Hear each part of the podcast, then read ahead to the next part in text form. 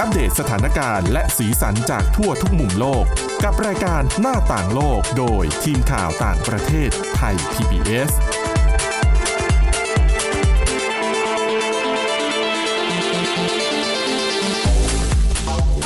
สวัสดีค่ะคุณผู้ฟังนี่คือรายการหน้าต่างโลกค่ะ วันนี้นะคะก็มีเรื่องราวเกี่ยวกับเรื่องของนโยบายจัดการแล้วก็รับมือเกี่ยวกับปัญหาฝุ่นควัน ซึ่งต้องบอกว่าเป็นปัญหาที่มากันเป็นประจำทุกๆปีเลยนะคะ ในกลุ่มของในหลาย ๆ ประเทศของอาเซียนค่ะอ่ะ ซึ่งในประเด็นนี้เดี๋ยวเราจะไปพูดคุยกันนะคะ กับคุณชลันทรโยธาสมุทรแล้วก็พบกับดิฉันสวรักษ์จากวิวัฒนาคุณค่ะ สวัสดีค่ะ ก็ปัญหาฝุ่นควันนี่จริงๆก็ ค่ะ มีมาสักสี่ห้าปีได้แล้วมั้ง โอ้ นานแล้วนะคะ เพราะดิฉันจำได้ว่าตอนที่ดิฉันดิฉันเนี่ยยังเรียนอยู่ที่มหาวิทยาลัยเชียงใหม่ ไม่มีปัญหานี้เลย ค่ะ นั่นก็ โอ้เป็นกล้าบอกก็รู้อายุ ก็น่าจะสามสิบเกือบเกือบสามสิบปีนะ คือตอนนั้นน่ะไม่ไม่มีปัญหา ค่ะ เรื่องฝุ่นคือไม่รู้จักเลย แล้วก็คือทุกวันอากาศบริสุทธิ์มากๆ และยิ่งอยู่เชิง เชิงดอยสุเทพ ค่ะ โอ้โห ตื่นเช้ามาแล้วเห็น เห็นดอยสุเทพทุกวันนี่คือ ความสุขที่สุดอย่างหนึ่งของชีวิตเลยนะอืม แต่พอช่วงเนี้ย ค่ะ ถ้าหลาย ๆ คน ช่วงนี้ฝนตกเนาะ บางวันไม่มีฝนก็โอ้โห ค่ะ อากาศดูสะอาดอะช่วงนี้เขียวถ้าเช็ค ใช่ ถ้าเช็คนั้นก็แบบหลายคนก็อาจจะ เดี๋ยวจะลืมกันไปว่าอีกเนี่ย เดี๋ยวมันก็ ห จะ ก มา ถึ อีก งเจ็ดเดือนเนี่ย ค่ะ มกราธันวามกรา ใช่ใช่ประมาณช่วงนั้นคือมาแล้ว ดิฉันเคยมีหนหนึ่ง ตอนนั้นเกิดปัญหาอย่างนี้ใหม่ ๆ แล้วก็ไปเที่ยวเชียงใหม่ โอ้โห ขนาดไปไม่กี่วันนะ ยังรู้สึกเลยว่ามันทรมานมาก ค่ะ แต่ละครั้งที่สูดหายใจเข้าไปอ่ะมันคือกลิ่นไหม้กลิ่นควันอ่ะ แล้วนึกถึงใจคนที่อยู่ที่นั่นตลอด ค่ะ แล้วก็นอกจากมาทุกเรียกว่าฤดู ใช่ ฝุ่นแล้วเนี่ย ค่ะ ก็ดูยิ่งจะรุนแรงมากขึ้นเรื่อยๆนะคะ แล้วก็อย่างที่ต้นปีที่ผ่านมาเนี้ย ปีเนี้ยเรียกได้ว่าหนักสุดเลยแหละ มีหลายปัญหาเข้ามา มีหลายปัจจัยเข้ามาเกี่ยวข้องแต่ว่า ปีนี้เนี่ย กรุงเทพมหานครกับเชียงใหม่ ค่ะ กลายเป็นเมืองที่ติดอันดับต้น อืม ของโลกเลย ค่ะ ห้าอันดับต้นของโลกเป็นเมืองที่มีมลพิษมากที่สุด แล้วก็มีช่วงหนึ่งเชียงใหม่ขึ้นไปครองนัมเบอร์วันเลยอันดับแรก ค่ะ เมืองที่อากาศแย่ที่สุด อืม ในโลกนะคะ เราคงไม่อยากให้ไทยไปแบบติดอันดับอะไรอย่างนี้เนาะทีนี้พอมาดูถึงปัจจัยที่เกี่ยวข้องต่อปัญหาฝุ่นควันพิษเนี่ย ทั่วประเทศมันก็มีหลายปัจจัย แล้วก็ในแต่ละพื้นที่มันก็อาจจะต่างกันไปนะคะแต่โดย ค่ะ รวมๆเนี่ย มันก็จะเกี่ยวข้องกับเอ่อการขนส่งเนาะการใช้รถใช้ถนนที่มันมีปัญหานี่ก็เฉพาะในกรุงเทพที่มีปัญหาหลักๆ อย่างยิ่งเลยนะคะ เพราะว่าคนใช้รถเยอะขึ้น อืม ปัญหารถเก่ารถอะไรมันก็ยังแก้ไม่ได้รวมไปถึงเอ่อปัญหาจากภาคอุตสาหกรรมโรงงานอุตสาหกรรมที่เขาไปตรวจเขาก็จะไม่พบฝุ่นควัน แต่ว่า ค่ะ แต่ว่ามันก็ยังเห็นปัญหาอยู่โดยเฉพาะในพื้นที่กรุงเทพปริมณฑลภาค อืม กลางนะคะ แล้วก็เป็นกลุ่มภาคก่อสร้างแต่อีกหนึ่งต้นตอปัจจัยหลัก ๆ ที่ถูกระบุว่าเป็นสาเหตุของฝุ่น PM 2.5 หลักๆเนี่ยก็คือการเผาพื้นที่เกษตร ใช่ เผาในพื้นที่โล่ง แล้วก็ไฟป่าต่างๆเลยนะคะ เพราะว่า ค่ะ ถ้าย้อนไปดูเอ่อมีนาคมปีนี้เนี่ย ไทยเองพบจุดความร้อนประมาณสัก 5,500 จุดความร้อนในช่วงที่แบบพีคๆสุดเนี่ย แต่ว่าถ้าไปดูเพื่อนบ้านนะคะ เยอะกว่าเราเกือบสองเท่า ค่ะ แถวโดยเฉพาะลาวเมียนมาเนี่ยค่ะ ก็มีรายงานว่าเอ๊ะแล้วไทยไปเกี่ยวข้องอยู่ตรงไหนของปัญหา เพราะว่ามันไม่ใช่แค่ลาว อืม พม่าเผาแล้วมันไม่กระทบไทยแล้ว ค่ะ จริงๆไทยเนี่ยเข้าไปมีส่วนเกี่ยวข้องอย่างอย่างเลี่ยงไม่ได้เลยนะคะ แล้วก็มีการวิเคราะห์ตัวภาพถ่ายดาวเทียมของ Greenpeace กับมหาวิทยาลัยเชียงใหม่นะคะพบว่าที่คุณสาวรักษ์เล่าเมื่อกี้แหละเมื่อก่อน ไม่มีไม่รู้จัก ไม่มี ใช่ แต่ว่าปัญหามันเริ่มขึ้นแบบ เขาก็ติดตามปัญหามาตั้งแต่ปี 2558 ถึง 2563 เนี่ย ค่ะ เพราะว่าพื้นที่ป่า ในบริเวณภูมิภาคลุ่มน้ำโขงเราเนี่ยค่ะ 10 ล้านไร่ อืม กลายมาเป็นพื้นที่ปลูกข้าวโพด ค่ะ แล้วก็โดยเฉพาะอย่างยิ่งครึ่งหนึ่งเนี่ยประมาณ 5 ล้านไร่เนี่ย คืออยู่ในพื้นที่ประเทศลาวนะคะรองลงมาก็คือเมียนมาประมาณสัก 2 ล้าน 3 ล้านไร่ แล้วก็ทางเหนือตอนบนของไทย นักเคลื่อนไหวเรียกร้องด้านสิ่งแวดล้อมผู้เชี่ยวชาญต่างๆ ก็ระบุว่าภาคธุรกิจ การเกษตรไทยขนาดใหญ่ไม่ว่าจะเป็นผลิตข้าวโพดอาหารสัตว์ หรือว่า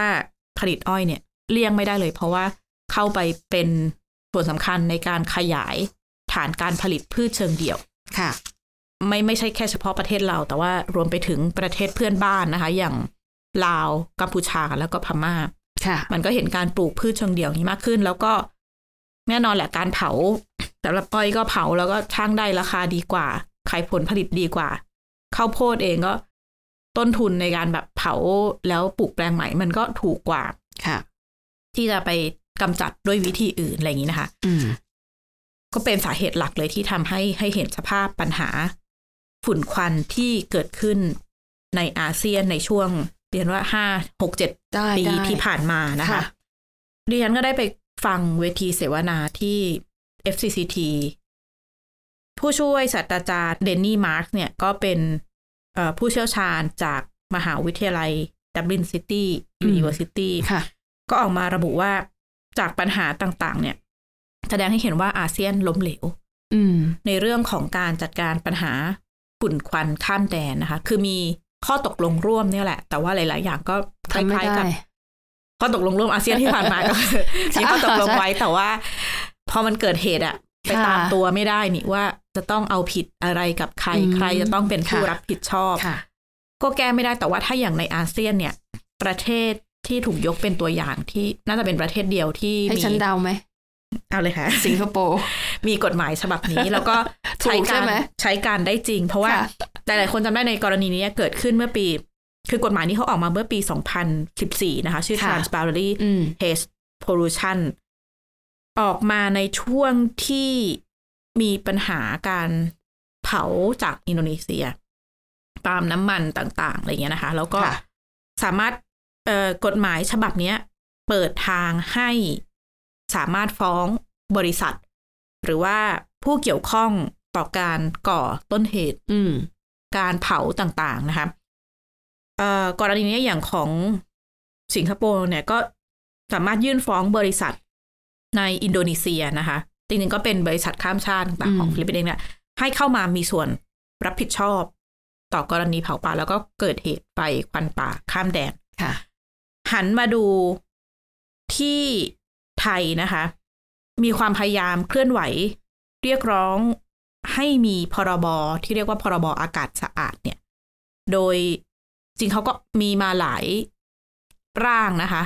ที่ผ่านมาก็หลายฉบับถูกปัดตก ตอนนี้จะเหลืออยู่ร่างเดียวที่กำลังรอหรือเรียกว่า Clean Air Act เนี่ย ค่ะ มุ่งเป้าที่จะ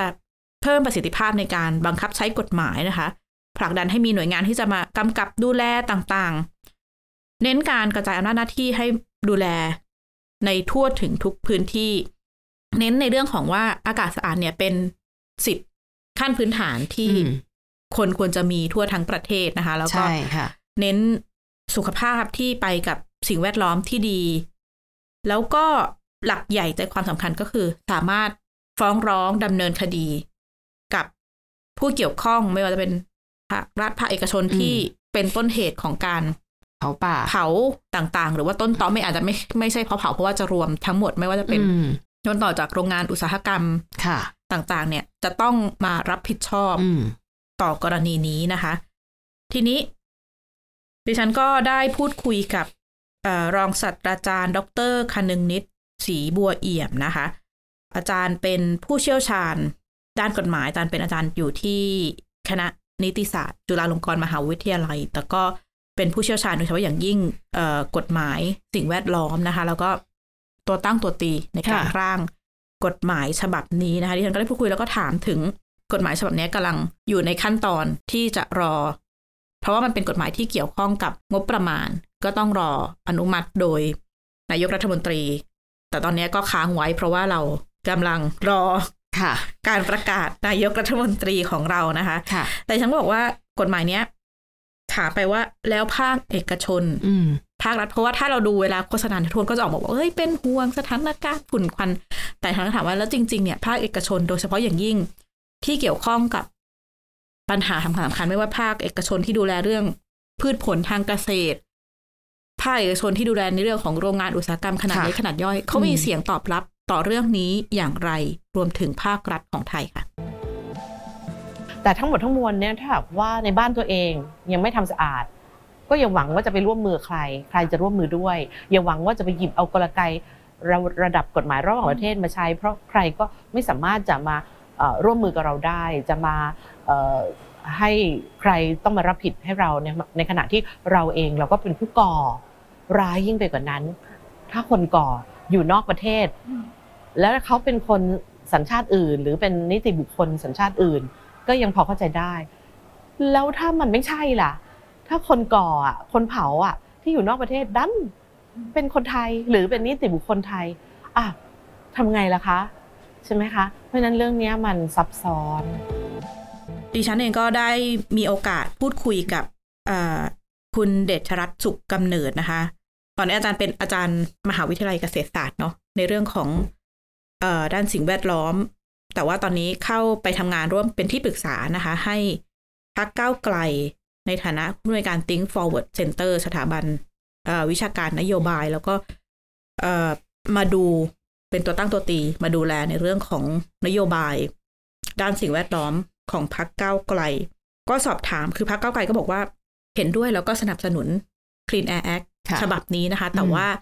แน่นอนว่าในรายละเอียดพักร่วมต่างๆ ที่เข้ามาร่วมก็อาจจะไม่ได้เห็นตรงกัน อืม แต่เขาบอกว่าถ้าไม่ได้มีปัญหาแล้วได้เข้าไปในสภาเนี่ย ก็จะผลักดันนำเอาร่างกฎหมายเท่านี้ยเข้าไปลงมติในสภา ใช้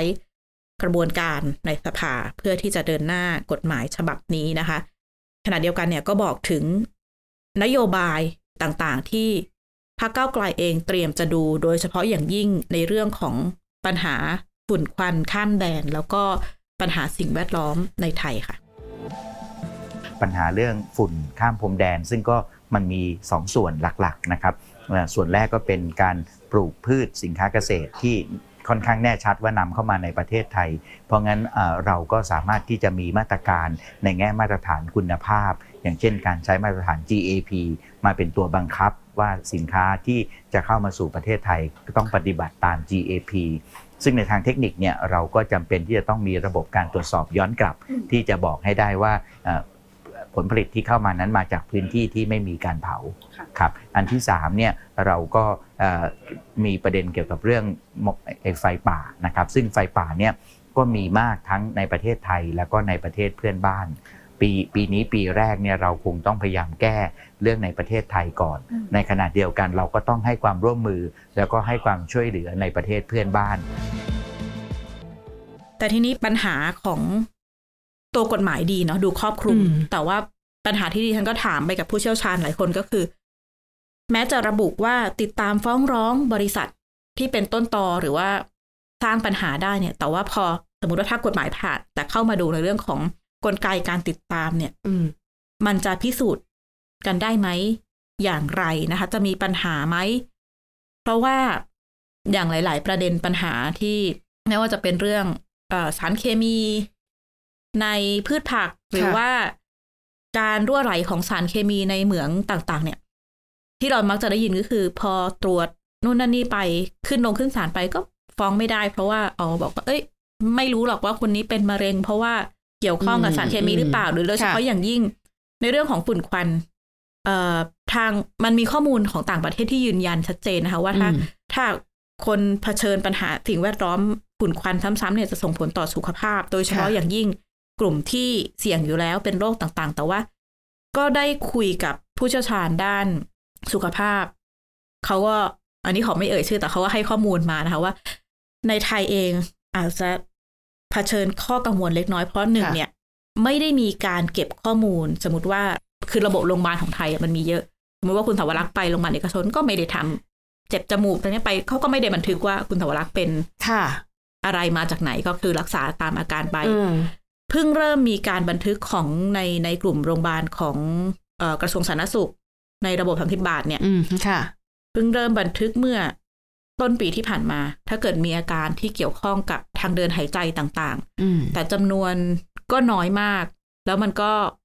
อาจจะยังไม่เพียงพอ เพราะว่าถ้าไม่มีระบบบันทึกชัดเจนพิสูจน์ไม่ได้ การที่คนจะไปเรียกร้องเอาผิด ค่ะ ก็ยังคงเป็นคำถามใหญ่ ๆ นะคะ อืม แต่ดิฉันก็ได้พูดคุยกับดรคนึงนิดเนี่ยแหละค่ะว่าเอ๊ะแล้วในต่างประเทศหรือว่า กระบวนการขั้นตอนพิสูจน์ทราบ ฟ้องร้องผู้กระทำผิดผู้เกี่ยวข้องเนี่ย มันมีอะไรแล้วเป็นไปได้มากน้อยขนาดไหนคะยังมีการเดินหน้านะคะ หลายๆคนก็เรียกร้องอ่ะไปร่วมลง เ ชื่อ ค่ะ สนับสนุนร่างเพราะว่าจะต้องมีรายชื่อให้ได้ครบจำนวนที่จะเดินหน้าร่างกฎหมายฉบับนี้ แล้วก็คาดหวังว่าในอนาคตเนาะเราน่าจะได้เห็นประเทศไทยที่คล้ายๆกับประเทศอื่นมีกลไกที่มาดูแล แล้วก็ อือฮะค่ะ คำนึงว่าคนเรามันจะต้องมีอากาศสะอาดหายใจแหละ ใช่ คิดดูแค่ตื่นเช้ามา หายใจเข้าปอด นี่มันคือสิทธิขั้นพื้นฐานของมนุษย์ของสิ่งมีชีวิตด้วยซ้ำและทำไมเราถึงไม่ได้สิทธินี้อ่ะในบางฤดูในบางช่วงดิฉันก็ ช่วงห โม ง โหเหมือนกันนะ เลือดออกเลยนะคะคุณเขาละ เหรอคะ ใช่ นี่ไง ก็ถ้าหนักๆต้องหน้ากาก N N95 แล้ว แต่เรา นี่ย ก็ไม่ควรจะต้อง ใช่ สวม N95 ตลอด เราไม่ควร วล ต้องเสีย นะ เงินไปซื้อเครื่องฟอกอากาศ ค่ะ ใช่ไหมหรือว่ายิ่งถ้าเป็นหน้าหนาวเนี่ย ถ้าอากาศดีดิฉันจะชอบเปิด เปิดกระจกเลยนะ ค่ะ แล้วก็เปิดพัดลมแล้วก็แบบเหมือนกับให้ลมเย็นจากข้างนอกมันเข้ามา ค่ะ มันคือความสุขอย่างหนึ่งของชีวิตนะ ค่ะ แต่พอมันมีมลพิษแบบเนี้ยทำไม่ได้ แล้วมันจะ คือ กระทบไม่ใช่เฉพาะสุขภาพถ้าบอกว่าอะพิสูจน์ไม่ได้แต่ว่า ค่ะ สุดท้ายเนี่ย อืม ก็จะไม่มีคนมาเที่ยวไทย เพราะว่า ไปที่อื่นดีกว่า ไปที่อื่นอะอากาศสะอาดกว่าหรือว่า ใช่ค่ะ โดยเฉพาะเชียงใหม่ต่างๆ ที่กลายที่เป็นแหล่งอยู่ด้วย ใช่ เงินนักท่องเที่ยวเนี่ยโอ้โหดิฉันว่าก ดิ ระทบ ฉัน หนั ก็ ก เป็นคนหนึ่งที่เมื่อช่วงต้นปีมีแผนว่าจะพาที่บ้านเนี่ยไปเที่ยวเชียงใหม่ ค่ะ เพราะว่าจะมีมีญาติอยู่ที่นั่นคือไปเที่ยวด้วยไปเยี่ยมญาติด้วย ปรากฏว่าปีนี้ดูข่าวแล้วบอกโอ้โหแม่ดูแล้วไม่ไหวนะ ค่ะ ดูแล้วเดี๋ยวเราไปเชียงใหม่เราอาจจะกลับมาป่วย ดิฉันจะเป็นต้องหาที่เที่ยวอื่น สุดท้ายเนี่ย ได้ไปทริปคือไปกับทัวร์แต่ว่าไปต่างประเทศ เพราะว่าอากาศเขาดีแล้ว ค่าทัวร์ไม่แรง ราคานี้เป็นปัจจัยสำคัญนะ ก็เลยทำให้รู้สึกว่า เอ๊ะนี่คือผลกระทบทางเศรษฐกิจเห็นชัดๆ อย่างแท้จริง คือเราไม่ควรปล่อยไปแบบเอ้ยเดี๋ยวมันก็หายไป แต่มัน เออก ลับมาตลอด เพราะฉะนั้นมันต้อง ใช่ หาทางแก้ที่ และถ้า ต้นต่อ ไม่ทำอะไรระยะเวลาที่อากาศมันแย่มันจะยาวนานขึ้นไปอีกห ค่ะ รือเปล่าใช่ไหมตอนแรกก็ รุน โอ้ แรงนะ อาทิตย์สองอาทิตย์ พอนานเข้ามันก็ยืด ค่ะ เยื้อยาวไปเรื่อย ๆ นะคะ อันนี้เป็นปัญหาที่ไม่ควรจะนิ่งนอนใจ ค่ะ อ่ะอันนั้นก็คือว่าด้วยเรื่องของฝุ่นควันพิษนะคะ กลายเป็นปัญหาร่วมของหลายชาติในอาเซียนไปแล้วนะคะอ่ะไปดูอีกบทความหนึ่งอันนี้น่าสนใจนะคะ เป็นรายงานจากองค์การอนามัยโลก ค่ะ เพิ่งเผยแพร่ออกมาเมื่อช่วง ต้นเดือนมิถุนายนที่ผ่านมานี่เองนะคะ อันนี้น่าสนใจแล้วก็จริง ๆ ดิฉันว่าน่าจะเอามาประยุกต์ใช้ได้นะ กับครอบครัวที่มีลูกน้อยแบบเบาะลูกเล็กๆเนี่ยนะคะเอ่อในรายงานขององค์การสหประชาชาติฉบับนี้นะคะ ค่ะ เขาพูดถึงเรื่องการสัมผัสระหว่างแม่กับลูก อืม อย่างใกล้ชิดนะคะแบบเขาใช้ว่า skin to skin ก็คือ ค่ะ ก็คือแนบชิดกันแหละ คือวิธีการเลี้ยงลูกแบบใกล้ชิดแบบเนี้ยเขาจะมีศัพท์เขาเรียกว่าแกงก r รูมาเตอร์แกงก r รูก็คือจิงโจ้จิงโจ้เวลาเลี้ยงลูกเนี่ยมันจะเอาลูกยัดใส่กระเป๋าหน้าท้อง แล้วมันก็กระโดดดึงดึงไปไหนตอนไหนด้วยใช่ไหมคะ การเลี้ยงลูกแบบจิงโจ้อ่ะ คือร่างกายของลูกอ่ะ ได้สัมผัสแล้วก็อยู่กับแม่ตลอดเวลา องค์การอนามัยโลกบอกอย่างนี้นะคะว่าแนะนำเลยนะว่าสำหรับใครนะคะที่ปรากฏว่าคลอดลูกออกมาแล้ว เด็กคลอดก่อนกำหนด หรือว่าเด็กเกิดมาแล้วน้ำหนักตัวน้อยมาก ค่ะ นะคะสำหรับบ้านไหนนะคะที่คลอดลูกออกมาแล้ว ปรากฏว่าเด็กเนี่ยคลอดก่อนกำหนด ค่ะ หรือว่า